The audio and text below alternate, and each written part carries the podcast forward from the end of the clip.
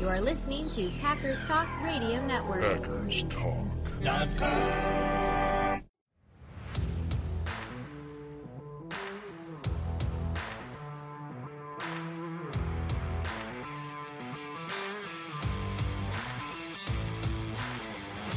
You're listening to No Huddle Radio on the Packers Talk Radio Network, your home for in depth and thoughtful Packers analysis. I'm your host, JJ Leahy. My co host is my good friend Gil Martin. In addition to this show, I host Cheese and Packers. And Gil is the host of Locked On NHL. He also writes for the Packers Post and Cheesehead TV. We're here to talk Packers because you're all here for one thing, and that's a love for Green Bay football. Gil, welcome to the show. Thank you. Always good to be here. Apologies to our audience for the late posting of last week's episode. Didn't get out until Sunday. Um, can't give a, a ton of of information without giving away personal information, but um, there was a uh, natural disaster that occurred uh, that prevented um, any posting of episodes. Uh, thankfully, um, my family and I are all okay. Gil lives too far away to have been affected by anything that happened. But anyways, uh, just wanted to uh, say uh, sorry about that. And we're excited to get into our episode today and talk about Sean Rhyan and Zach Tom, the uh, offensive lineman we drafted uh, this year. And we're also going to talk about uh, OTAs because those are happening. The voluntary OTAs got a lot of um, news and information for you. And some of it's exciting, some of it's not. For example, here's a not, um, depending on who you are. The Packers signed a defensive lineman uh, Chris Slayton off waivers from the 49ers, bringing their roster back up to 90 after who did they just release? I forget. Uh, wasn't it Chris Blair? Might have been Chris Blair. Yeah. So they're back up to 90. And uh, Chris Slayton, the defensive lineman, just not a lot to be excited about here because he has never played a game. He was drafted in 2019 uh, in the seventh round by the Giants. Somehow is still in the league.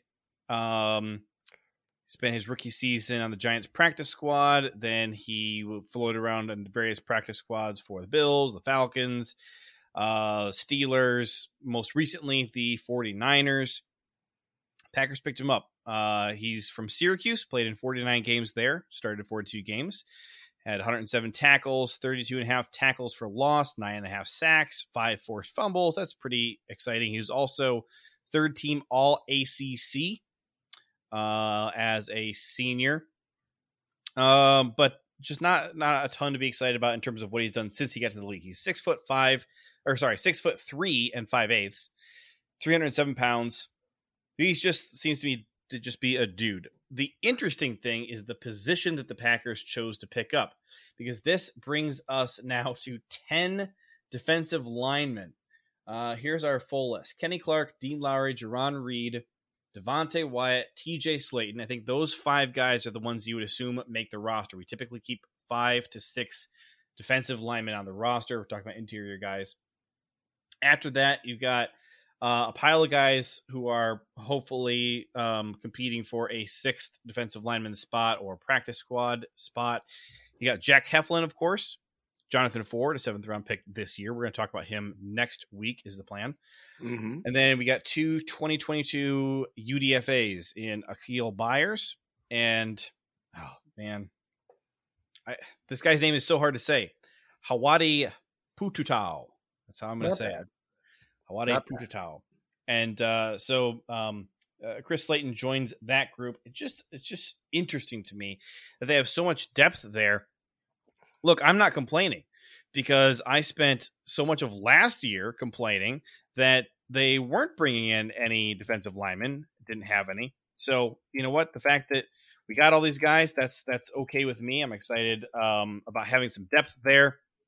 But this is by far the most crowded room uh, on the entire roster. The offensive line is close, uh, but they they don't have this many guys. So, anyways, interesting, interesting. Uh, some other headlines. Uh, by the way, is there? Do you have any thoughts on the uh, defensive uh, tackle room there? Do you think they're going to keep five or six? Uh, you know, I think the answer to that is going to depend on special teams and where Mm-hmm. some of these guys, if they can contribute on special teams, there may be a roster spot for them to win as a result. And I think Bisaccia is going to have a little more say than some of the past special teams Mhm. coordinators Mhm. as to who makes those final few roster spots. Yeah, not to uh, give too much away from next week's episode, but I think uh, Jonathan Ford is a to be a, a pretty big contributor on special teams. I think Good choice of word. he, he's a big boy. He's a big guy. Yeah. Uh, another little uh, tidbit: Tyler Lancaster, defensive tackle for us last year, he uh, is going to Vegas, reuniting with Mo Drayton. So, man, the Raiders special teams unit is going to be amazing next year. Uh, and Henry Black also signed. he's with the Raiders. I thought he went to the No, Giants. the Giants. Yeah, Giants. he's he's with But the he signed yesterday also. So, uh, looking at some stuff that happened uh, at OTAs. First of all, no Aaron Rodgers, of course. Uh, also, no Allen Lazard and no Sammy Watkins. Sammy Watkins, that's a big deal to me. Uh, th- this reminds me a lot of our conversations last year about Devin Funchess being on vacation uh, during OTAs. Uh, wasn't really thrilled about that. I think Sammy Watkins also missed out on like fifty thousand dollars by not showing up uh, even though it is voluntary. Uh, still, I think an issue that he's not there because this dude doesn't know the playbook.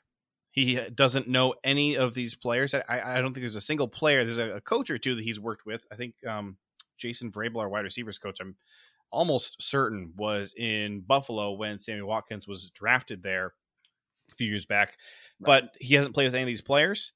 Uh, that is a concern to me. Uh, I also, it would be nice if Aaron Rodgers was there working with these receivers. I understand why he's not. I get it. I'm not panicking about him not being there, but it would be nice if we had some of our better veterans there, other than Randall Cobb working with all these young guys. It would be nice. And, you know, to me, it's an attitude. You want those guys to want to be there. Uh, you know, with, with Watkins, you want him to integrate with the uh, playbook. You want him to get to know his teammates. You want him to work with Jordan Love. Uh, and you you want him to help lead some of the younger receivers and you know teach them some of the things that he could teach them. And to me, it's it's a little bit of a disappointment. And same with Rodgers, with so much turnover in the wide receiver room. And we talked about this a couple of weeks ago. Eh, Do I think Aaron Rodgers himself needs to be there to be successful? No. His history shows that he is more than capable of skipping voluntary OTAs, not playing in the preseason, and more or less hit the ground running and have back to back MVP years.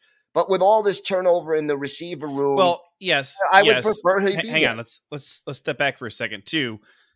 Yes, he ended up winning the MVP at the end of the season. Let's not forget how he looked to start the season last well, week year. one was a disaster. We know Week- that. So, Week one was horrific, and then even even uh, week two, I think was problematic against the Lions. He kind of started to figure stuff out toward the end of this of that week. Uh, I, I I'm not concerned about him missing voluntary OTAs. I want him there the rest of the offseason. and I'm really curious to see how the uh, how training camp is going to look. And you know, there's there's pluses too because Jordan Love is continuing to get more snaps uh, because of Aaron Rodgers' absence. yes. Uh, you know who else is there? David Bakhtiari and Elgton Jenkins are both there, despite the fact that they're both in rehab and neither are practicing, but they're still there. Yeah. Uh, Bakhtiari, I think, has some pretty significant workout bonuses, um, if I recall correctly. I know Kenny Clark always does, but I think Bakhtiari has a bunch of workout bonuses too. That dude's never going to miss out on the opportunity to make some extra cash. Um, David Bakhtiari, uh, let's see. Ryan Wood says Bakhtiari is in shorts and no jersey on the sideline. Jenkins is in his jersey on the sideline and going through rehab on his torn ACL. Uh, I Jenkins looks pretty good, I think, when he's out there. I'm starting to feel a little concerned about Bakhtiari. We just have to Mhm. monitor the situation. We don't have enough information. This is, but this is, I think you're on alert maybe for whether uh, Bakhtiari is going to be ready to start the year. There was, uh, there were some notes about who is lining up at offensive line. I'm not going to give that any credence at all. You had zero rookies out there, and uh, uh, Cole Van Lanen was the right tackle. I just don't think that means anything. Well, wasn't Ben Braden one of the starters last year at exactly. either right or left tackle? And what happened exactly. to him? You know, it, at the end of the day, it just means they're taking a look at him at that position. It doesn't mean a heck of a lot more than that. Here's something a little more interesting. Uh, again, Ryan Wood. Packers working Kenny Clark quite a bit at three tech. TJ mm-hmm. Slaton at nose with Jarran Reed at defensive end. I like that. I think that makes a lot of sense to me. Now, Dean Lowry is going to be in this mix, assuming he makes the team. Uh, we're recording this May 26th.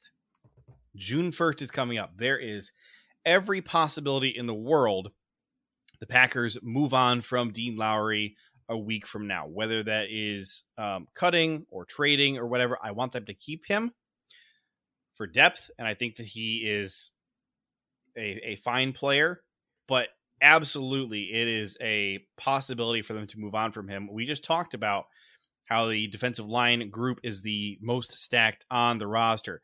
If you remove Dean Lowry from the mix, here would be the guys you have Kenny Clark and Jarran Reed and TJ Slaton, mm-hmm. Devonte Wyatt. That gives you four players. That's already deeper and thicker than it's been for a long time. Right. At that point, you're looking for your DT5 to be Jack Heflin or Jonathan Ford, most likely. That sounds so plausible and realistic. Totally lines up with how the Packers tend to build their roster. And more Dean Lowry would be nice to keep, but but man, you, you save some serious cash by moving on from him. Yes, and and more importantly to me, it means that that defensive line room is deeper and more talented than it has been in a very long time. Yeah, absolutely. Uh, love to see it, especially after how much I've whined the last couple years about it. You, uh, I'm not whiny. Robert Tonyan was spotted. Uh, again, Ryan Wood. Tight end Robert Tonyan, clutching a football, briefly ran into the huddle before passing drills. He ran into the huddle before passing drills, before continuing to the sideline. Guy wants to play. Nice to see him out there. Uh, I man, I, I still don't know that he is ready for week one, but maybe he is. Uh, you know, being a tight end, he's not as bigger, not as big of a guy. It's a possibility. I, I would love to see him available for week one, but to me, most important that he doesn't rush back. I, I it's more important to me to have him available for week 15 and the playoffs than it is to have him available for week one. But if he can come back and do it, obviously I'm all in favor. Let's talk about the uh, preseason lineup. So, first of all, the Packers are going to hold joint practices with the Saints. Mm-hmm. That's always fun. Aaron Rodgers hates it. I do not hate it, not at all. Um, shoot, I closed my thing. Uh, here we go. So three preseason games. Uh, interestingly, the first preseason game is not the Saints. Usually, what the Packers have done is, I think, isn't it, that they hold their uh, joint practices the week before the first preseason game, which is that first opponent. Is that not how they've done it the last couple years? Yes, but they've done it at home, and this year the only preseason home game is the second one. So that's and that is and that is where the Saints game is. That is the second game. The first one is the 49ers on the road. We got to go to um to uh where are they? Santa Clara. Santa Clara. Yeah. Santa Clara for the billionth year in a row. But this time it's the freaking preseason. it doesn't, doesn't matter. Count. Yeah, exactly. I still don't know if I'm going to watch that because I, I, hate watching us play the 49ers. We'll see. We'll see if I can muster up the. Uh, I the, get the, the feeling you're going to watch it, but that's just me. And then we round it out in, in our third and final preseason game against the Chiefs. So that's August 12th, 19th, and 25th. All three of those games are um, uh, the, the 8 o'clock game if you're in the Eastern time zone, 7 o'clock uh, Lambeau time. So um, that's about it, I think, for the updates, except for special teams. Rich Bisaccia is just running things like a drill sergeant. Uh, he's getting in guys' faces, screaming at them about uh, you know they're not breaking the huddle property properly. Um, uh, offering correction here and there. Nice to see that. Uh, also, he's been working in veterans. I'm not super crazy about the veterans that he has decided to work in there because I think it's at some of the thinner positions. But Adrian Amos, one of two safeties that we really feel are uh, okay to put out there on the field. Uh, Krys Barnes, who is now linebacker three, that's a little bit better, and um, uh, Aaron Jones. Mm-hmm. So I, I, don't love that those are the three that he has working out on special teams, but we kind of assumed he was going to have veterans working on special teams, and I think that you remember when we were talking to Chris Jacke a couple weeks ago, and one of the questions I asked him was, "What do you think is going to push the needle the most for special teams this year? Is it going to be the new coaching? Is it going to be better players?" And if you recall, Chris said neither of those. It's going to be the players that you have taking ownership, and it's going to be mm-hmm. it's going to need to be leadership from the players, not from the coaches. This, I think, is part of that. I think you have veterans out there, uh, and you look at the the three guys uh, listed. No, no, hang on. I said Krys Barnes. I didn't mean Krys Barnes. I meant De'Vondre Campbell. Oh wow, yeah, that's who I meant to say. Um, you look at De'Vondre Campbell, Aaron Jones, and Adrian Amos. Those three are leaders. They're vocal leaders, maybe different kinds of leaders, but all three of them definitely lead by example and not afraid to get in people's faces and hold them accountable. Um, mm-hmm. You recall the story? Uh, I do not remember who told the story. Maybe it was. I'm not going to try and guess who it was. Um, but uh, there was a player um, one of our vets who was talking a couple years ago. Maybe I I, want I really want to say it was Randall Cobb, but one of the players was talking about how Charles Woodson was a guy who kind of scared them because they they didn't want to mess up because they didn't want to disappoint right. Wood and have him come confront you in the locker room after a game and be like you didn't pull your weight you didn't um uh, give your effort for your teammates. You're the reason we lost. And so guys would play harder because they were afraid of Woodson. Mm-hmm. Uh, hard to imagine Aaron Jones doing that. Not so hard to imagine uh, De'Vondre Campbell or, or Adrian Amos, uh, Amos doing that, though. I will say, uh, definitely the, the those uh, the, the the player leaders. I think are one of the most impactful factors in your team. And you're not going to get that from the young guys. Uh, I think Darnell Savage is a young guy who's starting to take up some leadership on the team, but he's still, you know, just entering his third year or his fourth year. He's, fourth year, still on his yeah. rookie contract. Um, but it, I think it's really important, especially with the fact that Aaron Rodgers is not a get in your face and hold you accountable kind of a guy. Uh, that's just not the kind of leadership that that he has. That's not his style. It's not his personality. And and would it be nice if he if he was that guy? Uh, sure, but he's not. So uh I think that's about it for updates. Was there anything that I missed that you think is important? Well, not nothing in particular. Uh, to me, though, when you talk about the special teams and the veterans, I would be shocked if any one of the veterans you mentioned are actually on special teams come week one. I think you put them out there to make a statement. You put them out there to give them a little more authority when it comes to encouraging people on the special teams units once the season gets underway. Mm. And I think one of the things that you're looking at with Bisaccia, and it was interesting when I, you know, watched his press conference. To him, it's all about attitude, changing the attitude about special teams, making special teams yeah uh, more desirable. People should be hungry to be on special teams. It's not a punishment. It's not like low man on the totem pole kind of a thing. Mm-hmm. And I think by putting the veterans out there on non-contact, no pads drills, it's trying to make a statement about the attitude he wants and getting these guys involved in special teams. Not that they're going to play that way in a game, but that, you know, hey, if these guys are out there trying it, you can try it too. And also, if those guys are knowledgeable about special teams, they can lead the players on special teams units, even if they don't end up on them once the season starts. So I think a lot of this has to do with timing, with mind, uh, trying to get the right mindset. And uh, look, we know we need changes in this area, so hopefully Bisaccia will be successful at pulling that off. Well said. Yeah, I think uh, I think that was where I was trying to go with it, and then I got distracted. I'm glad that uh, you actually took my beginnings of a thought and turned it into a um, comprehensive point. Thank you for that. That was that was well said. Thank you. Uh, and then wide receivers. Uh, uh, we've we've heard little rumblings from the coaches about Amari Rodgers talking about his um, role in the team and uh, I think actually we could have talked about this last week, but we didn't. Um, one of the the things that uh, I think Amari and wide receiver coach Jason Vrabel both said that they have Amari working out uh, and practicing at every wide receiver spot. So that includes uh, X. It also includes Z. So you know your your speedy deep threat down the field seems like a strange fit to me for Amari, but they're looking for a role for him.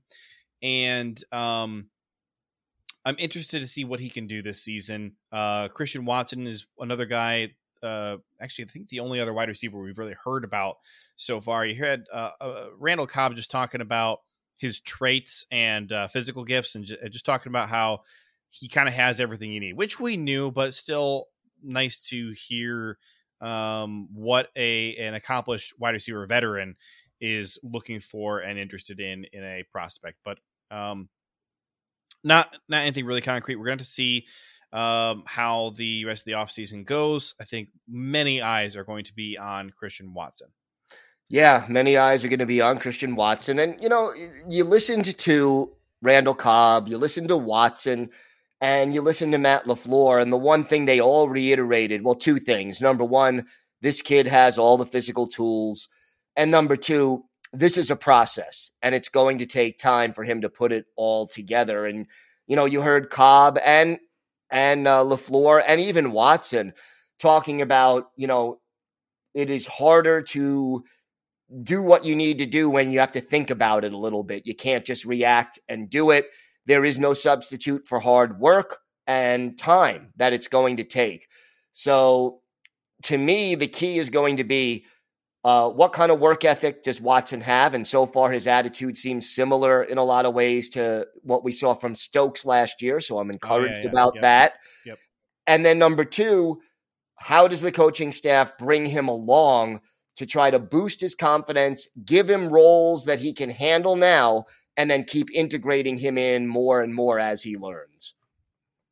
And uh, one one thing to keep in mind, uh, I, I like the comparison with Eric Stokes. Don't forget, Stokes looked like crap in training camp last year. Mm-hmm. He there were all these concerning headlines about him getting picked on by Davante and Aaron Rodgers. And some of us said, "Great, fine, put him through the ringer, trial by fire. Let's let's get him ready for the regular season because he might have to play." Spoiler: he did have to play, and he played pretty well. Uh, but just remember that remember that uh, Eric Stokes had a rough training camp. So if Christian Watson is having a rough training camp or any of, those, any of these other guys, just remember, doesn't matter. If you have a rough training camp, you have a great training camp. Does that um, end up meaning that that's how it's going to go for you in the season? Doesn't have any indication at all. We every year we hear about guys who have uh, amazing training camps, right. and they don't even make the fifty-three. So just uh, just food for thought and something to keep in mind. Let's turn our attention to these two offensive line prospects. Sean Rhyan, he was my uh, tackle number seven in this draft class. Zach Tom was tackle number 12. So we had two top 12 tackles by my board. Um, I like both these guys. And, and Sean Rhyan, by the way, so uh, we had um, uh, over on my other podcast, I had uh, uh, Coach Hahn, who No Huddle listeners will recall. Uh, he came on and he was talking about offensive linemen, and I asked him for some realistic tackle targets for the Packers. So not Evan Neal, not Charles Cross, not Ike Ekwonu. He gave me three names. Uh, and uh, Trevor Penning was his favorite because Coach Hahn loves run blocking tackles. But um, when when uh, when you don't have such a massive emphasis on run blocking and care a little more about pass blocking, there's a lot to appreciate about his second favorite tackle um, out of the three that he gave me, which was Sean Rhyan. Mm-hmm. Rhyan has an interesting background. He was a multi sport athlete, set school records at, um, what was it, San Juan Hills High School in California. Uh, he was uh, first team All State uh, in in football, and then he set school records in shot put and discus for the track squad. He qualified to be a part of the high school feeder program for the Olympic rugby team. Really was not expecting the sentence to go that direction. Uh, I would guess that you weren't either, Gil. Uh, no, no. But uh, but football was where he ended up sticking, and I think it's interesting to compare Sean Rhyan and Zach Tom um, because they there are a lot of similarities in these two players. I think no question the Packers had a player type in mind, Mm-hmm. and they took two swings at it. And uh, and we'll talk about Rasheed Walker next week when we talk about um, Kingsley Enagbare and our seventh round picks. But uh, Sean Rhyan six foot five, Zach Tom six foot four. Sean Rhyan considerably heavier, 321 pounds. Zach Tom 304 pounds. Sean Rhyan has kind of small arms, 32 and 3 eighths inches. Zach Tom's are uh, an inch longer, um, which is even more notable because he's an inch shorter than Sean Rhyan. Right. Sean Rhyan's arms are the thing that um, everybody notices and has a concern about.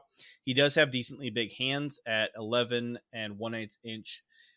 And I'm looking at NFL.com because they have a prospect grade on every player. And, you know, these don't always age well. I think uh, Adrian Amos had like a, a special teamer grade on him by NFL.com.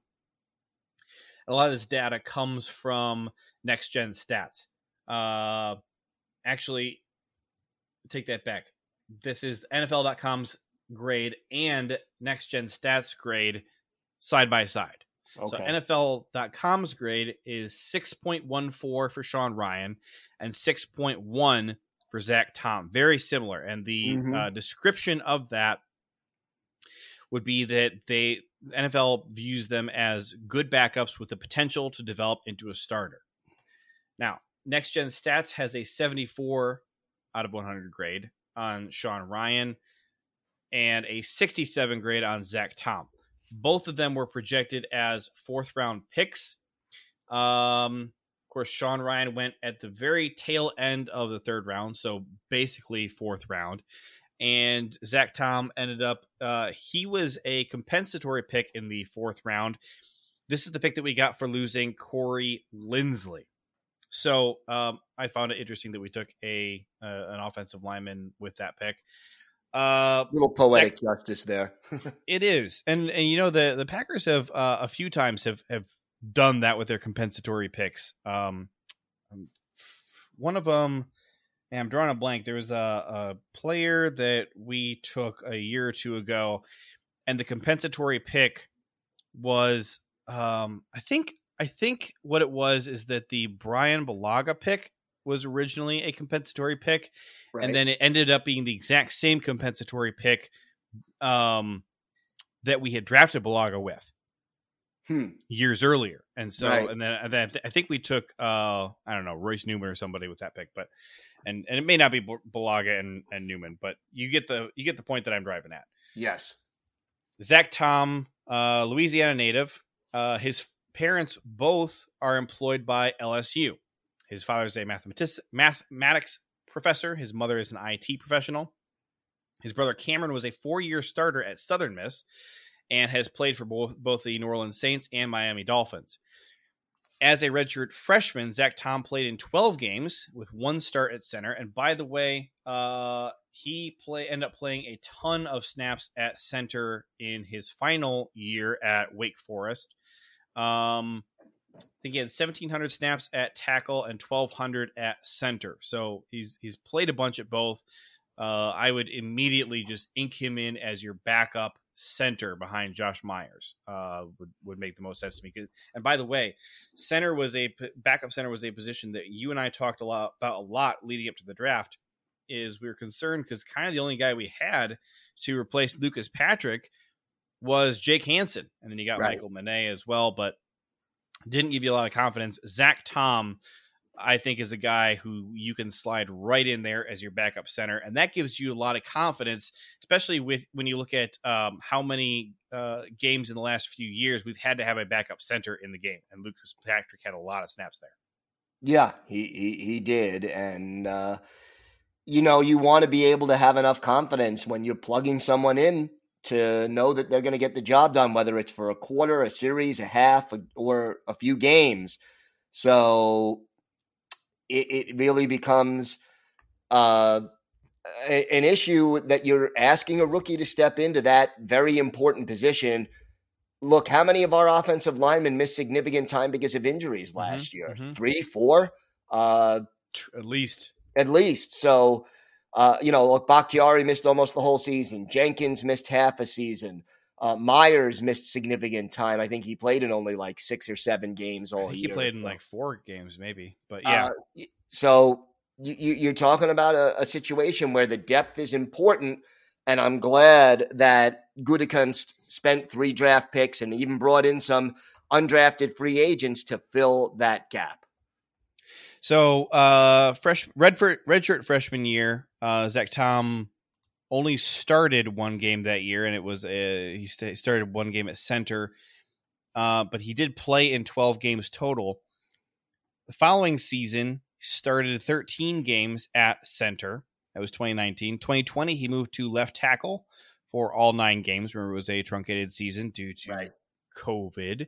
And then 2021, 14 games, uh, started looks like he started every single game at left tackle, which is kind of crazy since he had logged uh, 1,200 snaps at center over mm-hmm. the course of the season. Not sure how that happened, but he started at left tackle, and then he uh, so he was uh, let's see what year um soft sophomore year honorable mention all ACC, uh, but then in 2021 he was first team all ACC. So uh, very exciting there.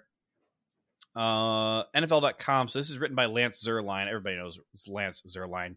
Regards him as a center with experience at left tackle.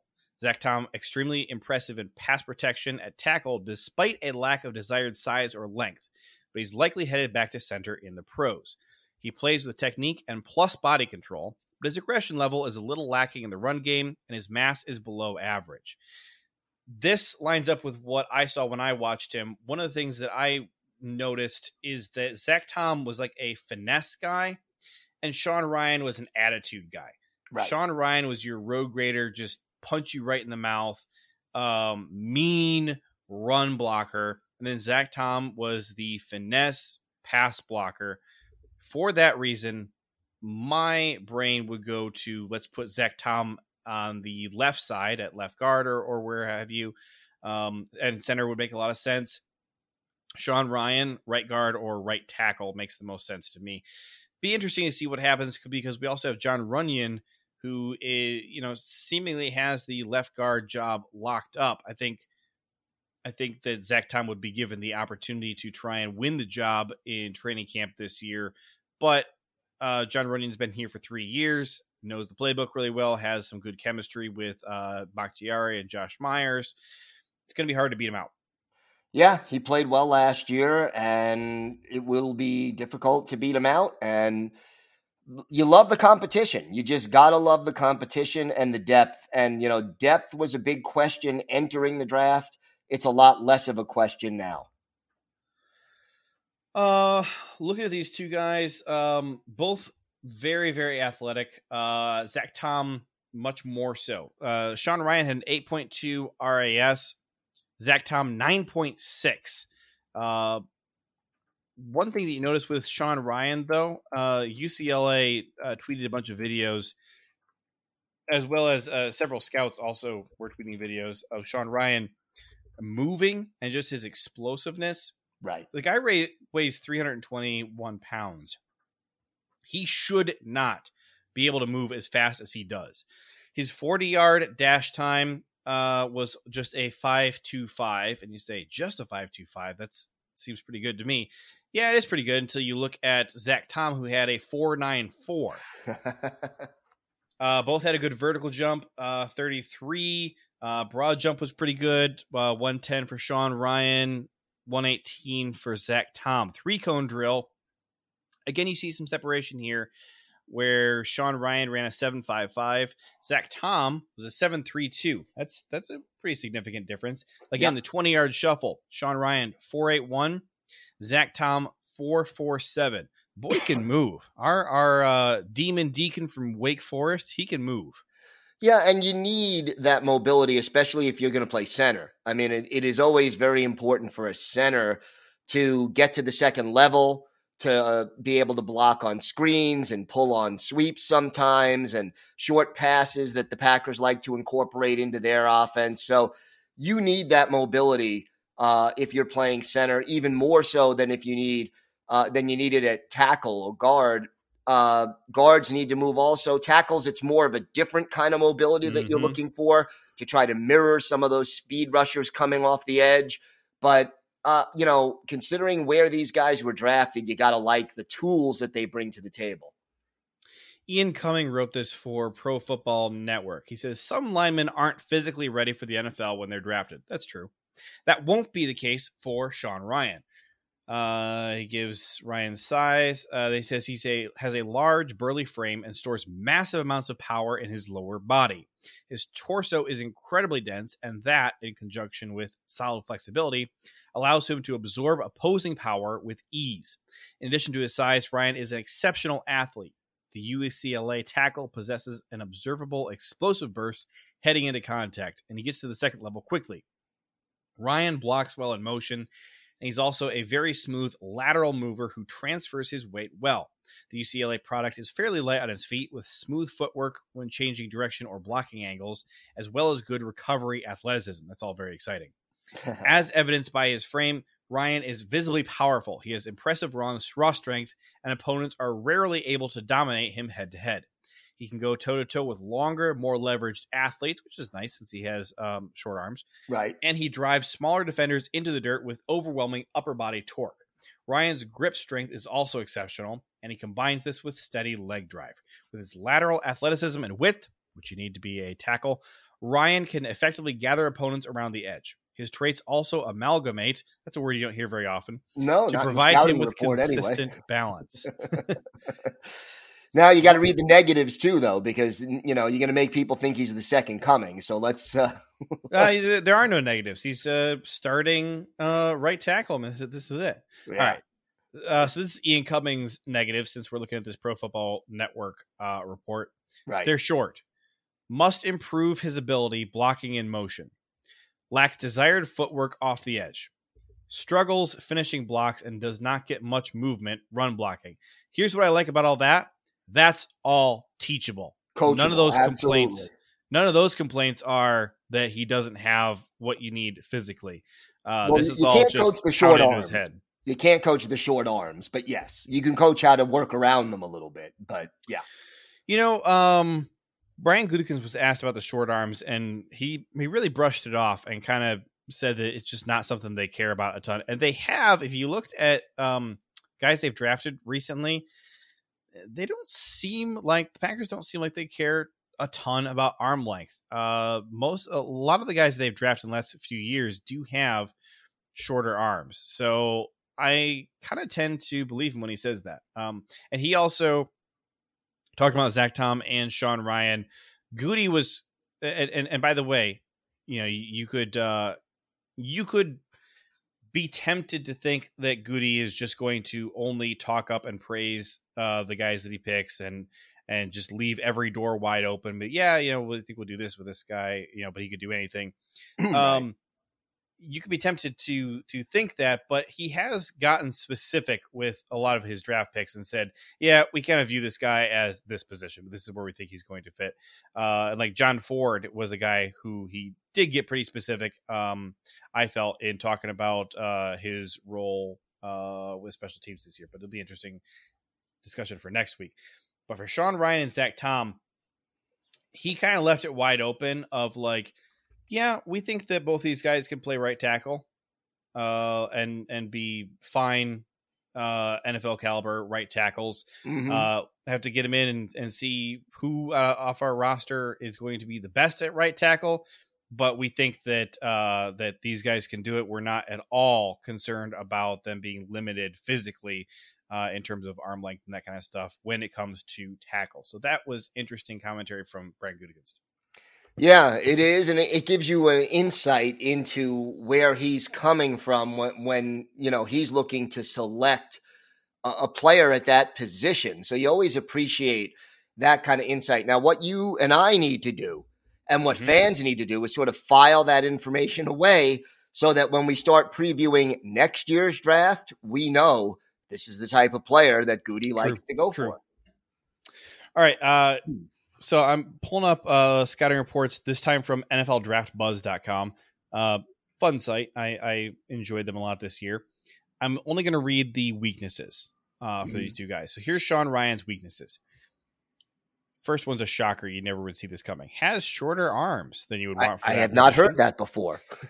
May not be suited to a left tackle at the next level due to the arm length. Um, right. Interesting. That they singled out left tackle. Also interesting that Gutekunst said, "I think he can play right tackle." Uh, also, Sean Rhyan, not a natural pass protector, doesn't have elite hand placement, and takes some angles. Whiffs on blocks after beaten initially and lacks range and lateral quickness. Plays too high and without proper leverage, pad level, uh, without proper leverage and pad level, and can be passive. Less impressive as a pass blocker than a run blocker, and has had random lapses in concentration that have allowed QB pressures. I will tell you this. This is one of the things I like about uh, NFLDraftBuzz.com. Man, if you ever are just super high on a guy, just go read the negatives over on this site, and you'll immediately see that every player is human. yeah. Loses leverage battles and plays with high pad level. Can be late off the snap. First time I've heard that. Yeah. Uh, plays too high a pad level as a pass protector and is sometimes over aggressive, leaving him out of position. But again, with all of these except for the arm length and then the uh, hand placement. I think a lot of this um, does come down to like just teaching him how to stand, how to uh, you know uh, uh position himself for um, uh, to have have a good base, carry his weight low, that kind of stuff. A it's lot coachable. of this, it's coachable. very coachable. Yeah. Um, their assessment: Sean Rhyan is a quality NFL prospect with an unbalanced skill set. He could well be the strongest, most dominating run blocker in the entire offensive line class. However, he's only average in pass protection and is somewhat limited by his far from ideal length. We see Rhyan as a second or third round selection in the 2022 NFL draft, who will likely be an ideal fit with a run first pro team. Which we are not. We're not, but if he's playing on the right hand side of the line, I think run blocking is going to be a little bit more important, anyways. Uh, and our run blocking was so atrocious last year that a lot of the year our running in in general just was not effective enough to take pressure off of the passing game. If we can be a really effective running game, uh, running team this year, that's going to allow us to open up the passing game a little bit more because the defense opposing defenses are going to have to respect our running backs in a way they never had to last year because, right. as we've said a million times, uh, AJ Dillon and Aaron Jones were getting the majority of any yards they earned last year after contact. That can't happen again this year. No, it, it can't. And you know the the run blocking in 2021 was not as good across the board as it was the previous season. Now, a lot of that may have had to do with the health of the offensive line. Certainly, losing Corey Linsley uh, before the season started, you know, doesn't help.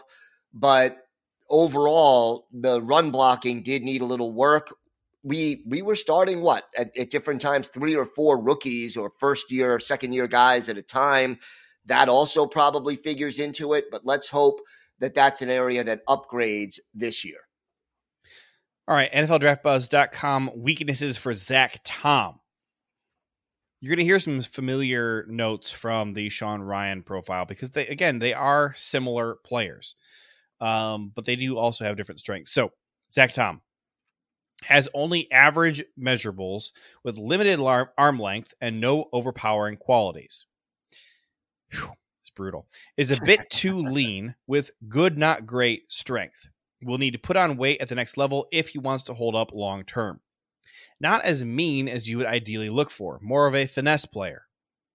Stronger pass rushers can get under his pads and steer him aside.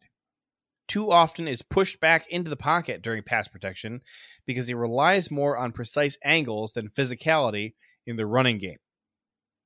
Here's their summary Zach Tom is a quality pro prospect. He has three complete years starting for Wake Forest and has consistently put up elite pass blocking numbers at both center and left tackle.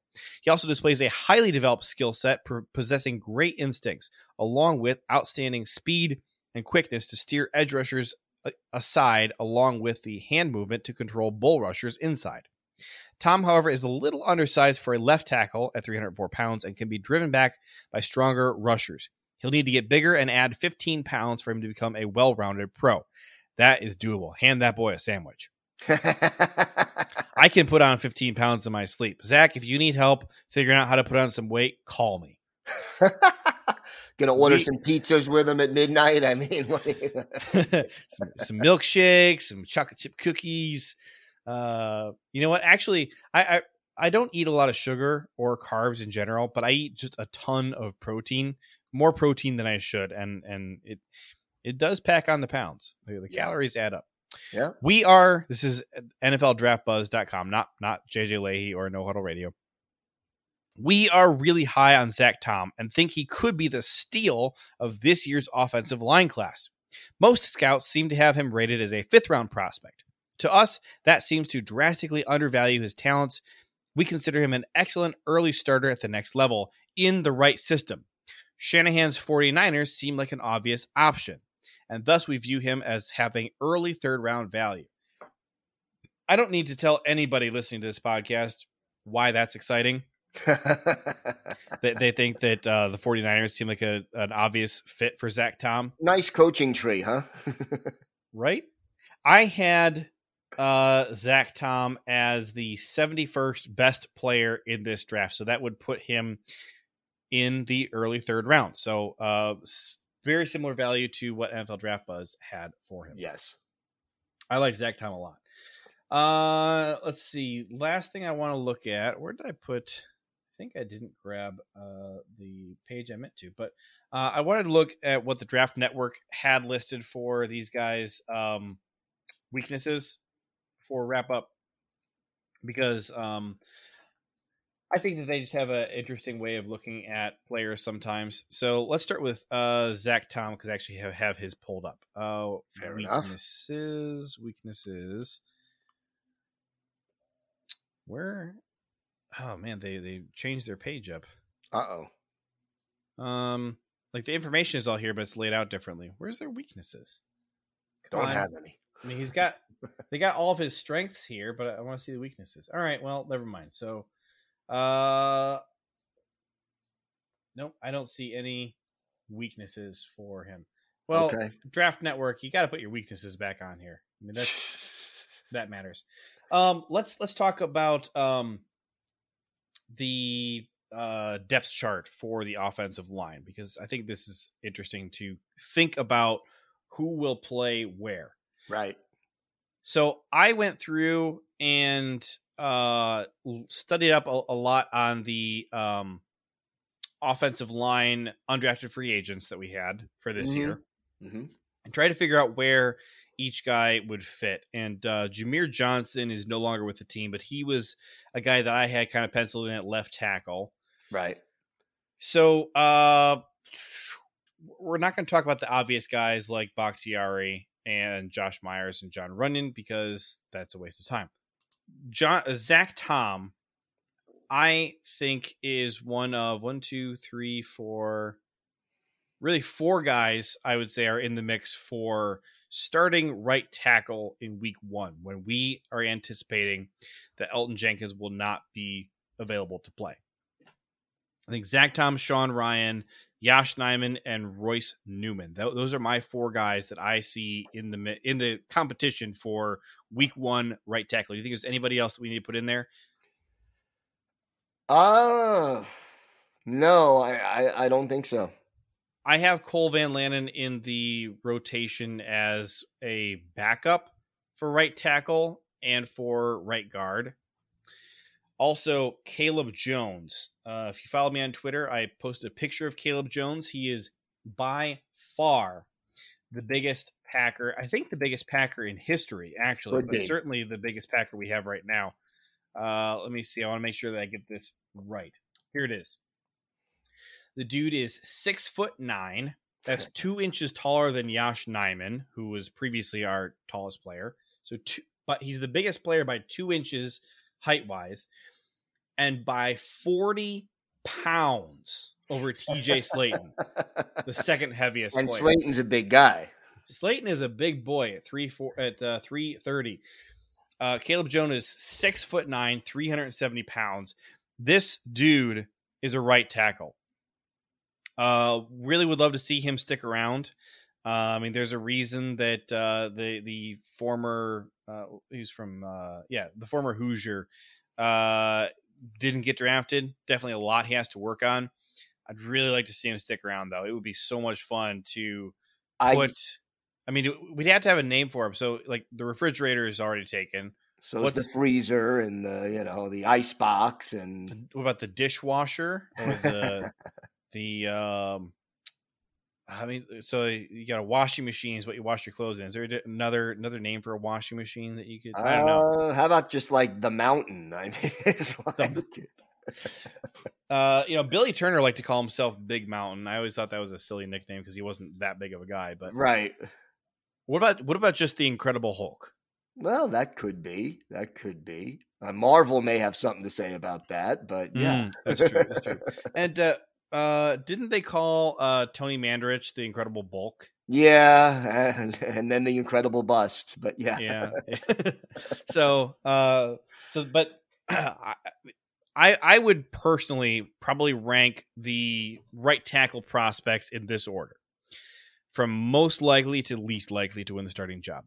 Sean Rhyan, I think, is most likely. right. Then it's probably Zach Tom. Then Yash Nijman. Then Royce Newman. I think that those four guys in that order Wow, I have my very, candidates for right tackle. I have a different order than that. What's Uh, yours? I, I think Yash is most likely to win it. Then Zach Tom, uh, go, going that way. I, I think that Yash will run with the first the the first team at the beginning of training camp, and it will be his job to lose until Elgton Jenkins comes back. Huh. I, I like Yash a lot, but I he didn't play that well last year.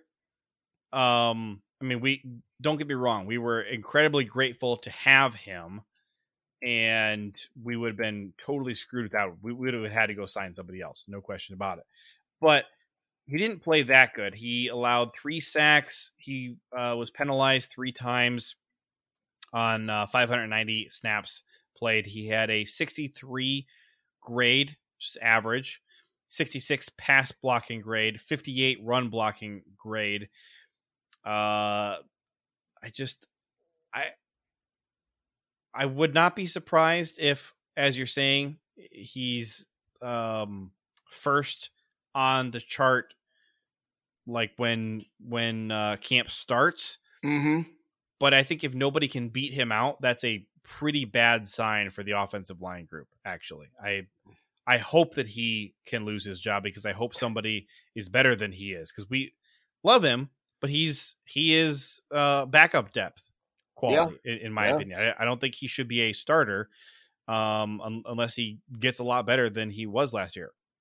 And, Well- and again, I'm not trying to be mean, but but the reality is, and and even our coaches, um, Steno put a a Billy Turner who had not practiced in at at at uh, left tackle at all and hadn't played football in like five or six weeks out at left tackle the second he got healthy enough to be on the field instead of Yash Nijman in that playoff game.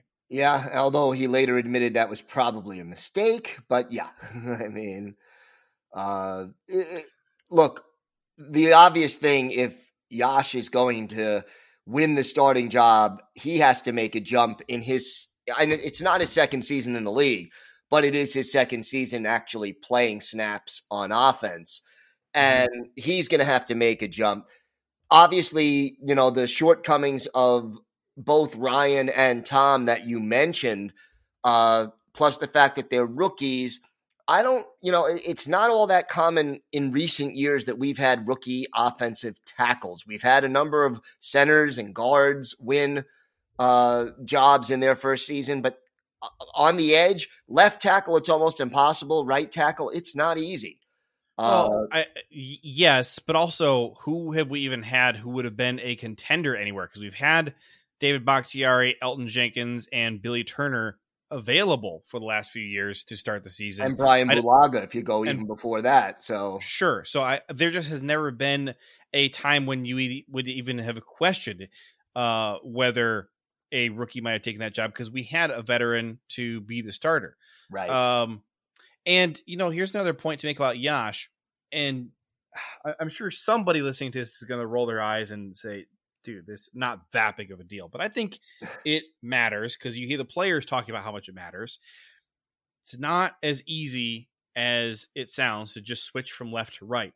No, Yosh not. has not taken any snaps at right tackle. He had 589 snaps at left tackle last year, one snap at left guard last year. But I, if I recall correctly, I think that he actually was um not next to the center. I think he was next to the left guard and we just had a sixth offensive lineman next to him. But I could be wrong about that.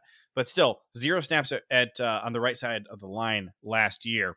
Right, and he's not a good run blocker. His his best trait by far is past blocking, and you know he's he's average at pass blocking, below average at run blocking. And he's he's not a a bruiser and a road grader. I just don't think he's really what you're looking for at right tackle. So again, to reiterate, I is would it be surprising if he is the um, uh, number one guy at right tackle to start camp? No, not surprising, but very uh, discouraging if he is still that guy by the end of training camp and nobody has been able to beat him out. Unless he makes a big jump. Yeah. Yep. There's always that. Right guard is interesting because it's probably a, I would say, a two man battle. The job right now is Royce Newman's to lose, probably. And Sean Rhyan is the guy trying to make him lose it. Yeah, I would say those are the, the, the top two contenders there, no question. And Royce struggled a lot in his rookie year, but definitely came on a lot toward the end of the se- uh, of the season. Um, I think a week eight was the uh, low mark for him. I'm pulling this up. Uh, and then he had, I think, one more game that year that was uh, a real struggle. Here we go. I got the breakdown. Uh, you know what? All season long or all year long, I keep thinking that week eight was Kansas City. Uh, week nine was Kansas City. That right. was his. That was his low game. And then the other bad game he had was against the Rams in week twelve. Well, that's Aaron Donald territory, so he wouldn't be the only one to fit that category. Sure, very um, understandable. And then uh, his his playoff game, he had a forty three point five, which was brutal. The uh, whole offensive line struggled a lot in that playoff game. Aaron yep. Rodgers was, was under constant pressure. Uh, after the Kansas City game, uh, week eleven, Seattle, he had um, a down day run blocking, but uh, still logged an eighty one in pass pro, so I'm fine with that. And then LA, another down day in run blocking, but a 30 grade in pass pro. So after the Kansas City game, he had one really horrific game in the regular season, one really horrific game in the playoffs. He did string together four good uh, performances in a row after LA. So Chicago, Baltimore, Cleveland, and Minnesota, and there's some decent defensive lines mixed in there. Uh, but he had he had four good games in a row. However, looking at all that, you don't come away going, yeah, it's his job to lose, and good luck to Sean Rhyan because, no, whew, man, Royce Newman's good. I think it's more you saw some encouraging signs from Royce, and you hope he can continue getting better. Yeah, I, I think that's where you're at. And, you know, he was serviceable last year, but not better than that. And you know, part of the problem, his big issue, and and this is a little encouraging, I think, in the long run. His biggest issue was picking up stunts and picking up blitzes into the A gap. Those are things that you, when the game slows down, when you get a little bit more experience, you recognize them faster, you react quicker, and that improves typically that's the area that rookie offensive linemen are going to struggle with the most in pass blocking. Uh, left guard, Jon Runyan, you'd assume it's his job to lose, but he's not without flaw. He was actually the worst graded run blocker on our team last year, had a 57 grade, not good. Uh, pass protection, pretty good, 72 on the whole season. And really, that was only dragged down by three bad games Washington in week seven, Arizona in week eight, and then uh, the Rams in week 12. He also struggled. He had a 24.6 pass blocking grade that Ooh. week, so that was even worse than uh, Royce Newman.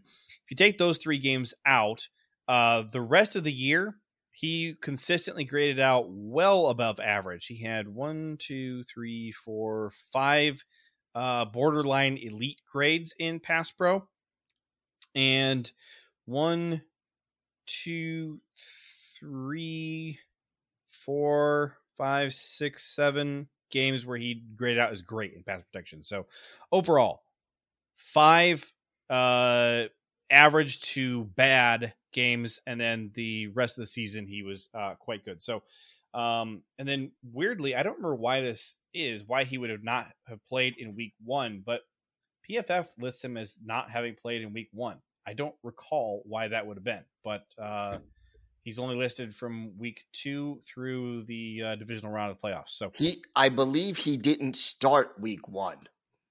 Well, PFF would have listed if he'd played at all, and he did not. They don't have any stats for him for week one. Okay. Curious now what Pro Football Reference says. Pro Football Reference says he played in all 17 games last year, starting 16. Starting 16. So, all right, he, so maybe that's it. Maybe he just didn't start. He didn't start week, week one, one, did not take an offensive snap, played one snap on special teams, according to Pro Football Reference. Oh, oh, oh okay. So, yeah. Uh, and that checks out. If I flip it over special teams, uh, they do have him listed for one snap in week one. But I mean, that's not really what we're right. Yeah. We're not talking about Weird. that. so, uh, but Runyan on the whole season, so you would think that he'd have a really good grade. His overall grade last year was 64, which is just kind of north of average. I think if he's your starting left guard, you're fine with it. If he's not your starting left guard, that's a fantastic sign because Zach Tom or maybe somebody else was better and took his job. I think Jon Runyan kind of is who he is, and it's fine. It's your you know starter quality that you're not mad about.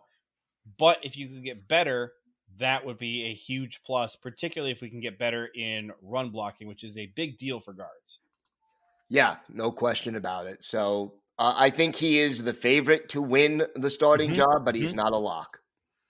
So uh, Zach Tom, I think, just looking at the jobs to be won, I would say the most likely job that he could win a starting role at is actually right tackle, just because you already have two guys ahead of you that that seem a lot more likely to win the right guard job Center is Josh Myers, unless he gets hurt. Left guard is probably Jon Runyan, unless you can be demonstrably better than Jon Runyan. And left tackle, probably not open for business. So the job that I think he most likely is able to win as a starter is right tackle. It'd be interesting to see who the right tackle ends up being for week one. I think that that's our biggest question. And you know what? In a perfect world, that's Elgton Jenkins. But I just don't. Well, not in week even, one, most likely. So, and even if he is healthy enough to play, is he healthy enough to play at right tackle at an elite level? Because th- this is maybe a scenario you're looking at. Consider this where your left guard is Elgton Jenkins, and right. maybe now Jon Runyan is playing right guard. Royce Newman maybe is your right tackle. That is totally conceivable. And then that would not really leave room for either of our rookies to start this year. Um, and they could both play backup roles. That'd be interesting. There are, and and again, we know how much the Packers and Gutekunst value versatility mm-hmm. along the offensive line, and I think with both of these picks that we've been talking about today, you see they can play guard, they can play center, they can play tackle. Uh, and that is always something that this team, they always want to put the best five out there. And, you know, having versatile players allows them a lot more options to do just that.